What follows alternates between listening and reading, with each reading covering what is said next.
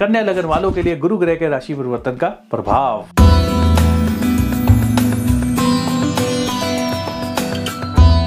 कन्या लगन वाले लोगों को एक बात मैं बहुत ही ज़बरदस्त ये आपको समझाने जा रहा हूँ कि ये जो गुरु ग्रह का राशि परिवर्तन है, ये आप लोगों को शुभ तरीके से, शुभ तरीके से आर्थिक तौर पे कमज़ोर कर देगा।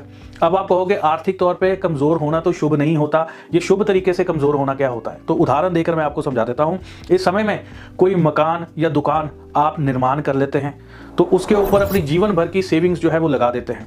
तो वो कार्य जो है, अगर आपने दुकान बना ली या मकान बना लिया तो वो चीज़ बन जाती है, लेकिन जो हाथ में आपके कैश होता है, जो आपके बैंक में आपकी सेविंग्स होती है, वो सेविंग्स जो है वो खत्म हो जाती है, जिसकी वजह से आप आर्थिक तौर पर थोड़े कमज़ोर हो जाते हैं। इसको बोलते हैं शुभ तौर पर कमज़ोर हो जाना। वो पैसा आपका खराब नहीं हुआ, वो ऐसे शुभ कार्य में लग गया जो आपका ड्रीम था।